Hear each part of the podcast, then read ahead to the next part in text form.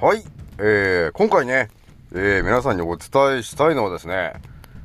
なかなかね、あのー、今ね、えー、コロナがだいぶ盛り上がってきてね、え一気に3000人だとかね、えー、茶番やってますけど、まあね、こういう感じで茶番ばっかりやってるんで、まあ我々もね、えー、ちょっとね、賢者の戦闘プログラムの方もですね、ちょっとね、さらにね、えー、皆さんに大事な情報をお伝えしようかなと思って、いろいろとね、私もね、えー、試行錯誤してるんですよね。じゃあ今回はね、えー、何をね、ちょっとペラっちゃおうかなと思ったんですけど、ちょうどね、あのー、日本神話のね、話も過去いろいろやってると思うんですが、えー、三種のね、神器っていうのがですね、えー、日本にはあるんですよね。で、それがあの、天皇さんがね、代々こう、引き継いでるっていうものがあるんですけど、その話をね、ちょっとね、ペラっちゃおうかなと思ったんですよね。もう今回はね、私の個人的見解と、おとぎ話で言っちゃい、あの、発信しているんで、えー、信じないでくださいね。はい。ではですね、えー、161回目ですね。えー、賢者の戦闘プログラム第58弾を、えー、始めさせていただきます。創造船オメガ号、宇宙一の免疫力マスター、青木丸でございます。今から話すことは私の個人的見解とおとぎ話なので決して信じないでくださいね。はい、ではですね、今回はね、あのー、三種の神器のね、えー、話をね、ちょっとしようかなと思ったんですよ。で、これもね、なんかただ、ただ頭にファッと浮かんだんで、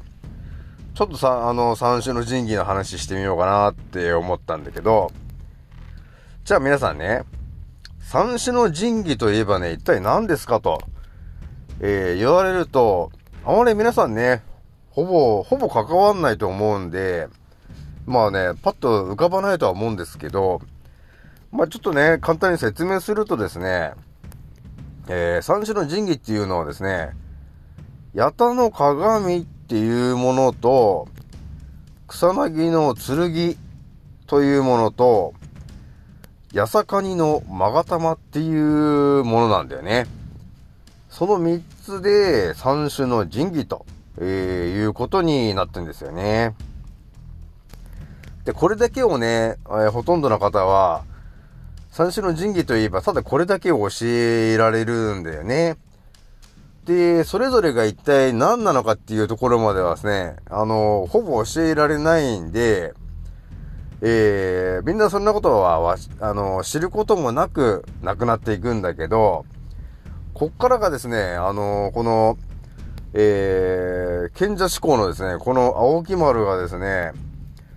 今まで相当歴史をね、調べまくった結果、到達したね、えー、答えをここに、えー、融合させたときにね、これが三種の神器がどういうことになるのかと、えー、いうことを、ちょっとね、発信してみようかなと思ったんだよね。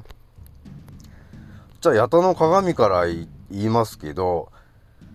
八田の鏡って言うとね、まあ、バカでかい、要するに鏡なんですが、結局、その鏡というものが一体何を表していたかっていうと、まあ個人的見解ですけどね。まあ、その家とかにある神棚っていうものを見てもらうと、その鏡が真ん中に置いてあると思うんだよね。で、それは何かっていうと、要するに神棚の前に立つと、その鏡にこう反射して自分が映るわけだよね。なので、要するに、その、八田の鏡というものは、自分のことを表していると、えー、いうことに究極なるんだよね。で、私がね、その過去をお伝えしますけど、神棚というものはですね、結局、その人間のことを表していて、えー、人間の体に必要なもの、要するに丹田というところの話を、えー、していて、丹田というところは大事ですよ、と、えー、いうことを、の象徴が要するにその神社と呼ばれているものであって、で、その神棚と呼ばれているところもですね、結局その丹田というところを、人間のね、その器官であるへその下にあるところなんだけど、丹田というところなんだけど、丹田っていうのは要するに腸の話をしてるんだよね。だから腸を大事にしてくださいねという話なんですよね、要するにね。で、その八田の鏡というのは、要するにやっぱり鏡なんで、えー、要するに自分の話ですね。鏡に映る自分。要するにあなたの話をしてて、で、この草薙の剣っていうのは一体何なのかって言ったときに、えー、私がね、あのー、少し前に、ヤマタノオロチの話したと思うんですけど、あの神話について、あのー、私が超考察した答えがですね、何だったかっていうと、八本の竜は一体何を表していたのかと、えー、いうので、あの、毎年ね、え、その八本の竜が現れて、その村のね、人たちの、えー、を連れ去ってしまうんですと、えいう話をして、まあ、災いが起きるんだよ、と、いう話があってね。で、そこでその、ヤマト、えー、タケルみたいなね、そういう人、人が現れて、その、ヤマトのオロチ退治をするんだけど、どうやって退治したかっていうと、要するに8本の首がある、その竜が、えー、ヤマトのオロチというのが、出てくるんで、8個のそのお酒の樽を用意してですね、えー、お酒をガブガブ飲まして、えー、それと酔っ払わさして、その隙をついて、えー、その山本のオロチを倒すと。っていう風にね、えー、考えたんでね、そのね、山本、えっ、ー、と、えー、大和武の御事ですかね。っていうのがあって、それで山本のオロチを、えー、退治して、そこから出てきたのが草薙の剣っていうものだったっていうことなんだけど、まあ、この神話をね、私が超考察した時に、大和のおろしっていうのは要するに8本の首がありますよと。で、それはその蛇のような、えー、ものなんだと。で、それをですね、その人間の体の一体どこの部分の話をしてるのかなって言った時に、もう私が発信してたのがですね、要するにリンパとか血管とかその辺の話をしてるんだと、えー、いうことに気がついたんですよね。だからまあ、簡単に言うとね、えー、腕で考えてみてもらっても、静脈と、えー、動脈って片方に2本ずつあるし、4つ合わせればね、あ手と足とあるんで、要するに8本ですね。で、8本の血管の話と、えー、体中にあるですね、リンパのね、えー、リンパ管も、えー、その8個あるんで、えー、そういうところね、えー、血管とかリンパが、えー、の動きが悪くなってしまうと、要するに災いが起きますよ、と、えー、いうことを言ってて、で、それを改善させるための、えー、一つのやり方として、お酒を、要するに日本酒ですね。日本酒を飲むことによって、え、体温が上がり、え、血管が広がり、えー、健康になっていくよと、えいうところの話が出てきて、え最終的にどうなるかっていうと、要するにその草薙の剣というものが出てきた。要するに、え血液がね、流れも良くなり、リンパの流れも良くなりました。結果どうなりましたかっていうと、免疫力が一気に上がりましたという話になるから、草薙の剣と呼ばれているものは免疫力の話をしてるんだなというふうに私は捉えたんですよね。なので、草薙の剣とは、えー、人間の免疫力を高めることですよと。えー、それが草薙の剣のように、えー、武器になるということを言ってんですよね。で、最後ね、八坂にの勾玉の話をちょっとしようかなと思ったんだけど、この勾玉みたいな話はね、いろんなところで出てくるんだけど、この日本神話でね、えー、要するに、勾玉イコール玉の話をしているのは何かっていうとですね、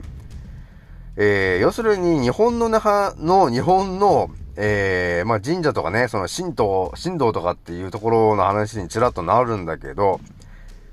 人間というのはですね、一霊四魂っていう考えがあって、一つの霊があって、それは四つの魂に、でできてますよっていう話がね、あるんだけど、まあ簡単に説明するとね、その、まず、荒御玉っていう、まあ玉があるんだよね。で、えー、にぎみ玉っていう、まあ玉があって、えー、幸み玉っていう玉があり、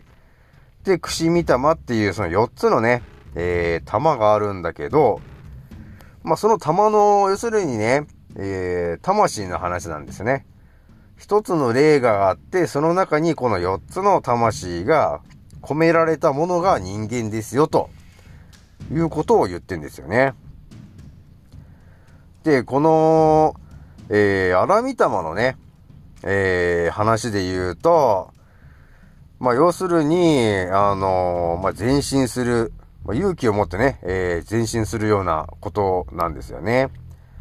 で、にぎみたまの話はですね、えー、調和するっていうようなね、コミュニケーション能力だね。えー、そういう話になってきて、で、幸みたまっていうのは何かっていうと、愛で愛し育てる力っ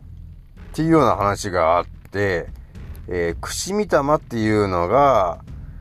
えー、真理をね、探求する力とかっていう、そういう風に、えー、4つのね、えー、魂というものがあって、えー、我々ね、え、人間というものは構成されているんですよ、という話が、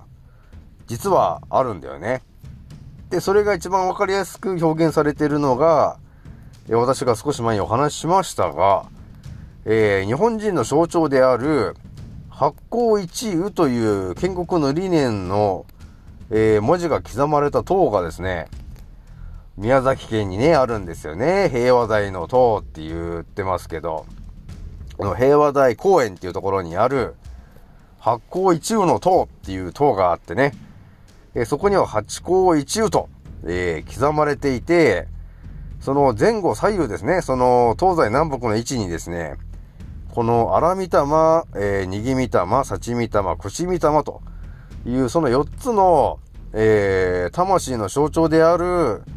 えー、石像というか、そういうものがですね、えー、掘ってあるんですよね。なので、それが要するに日本人の、えー、発行一部というね、えー、そのね、建国の理念と、えー、一例四魂。要するに、大和魂の話なんだよね、この話っていうのは。一例四魂っていうのはね。なので、昔の人はね、ちゃんと、この4つのね、魂を、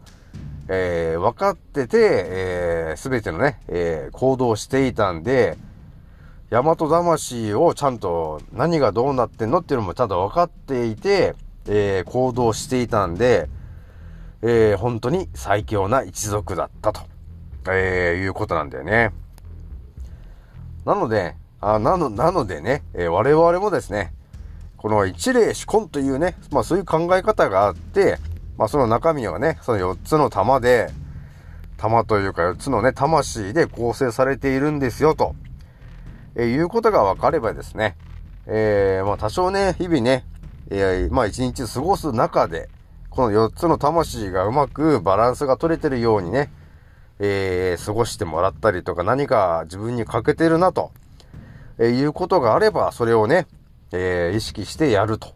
行動に移すと、えー、いうことをしてもらうだけでですね、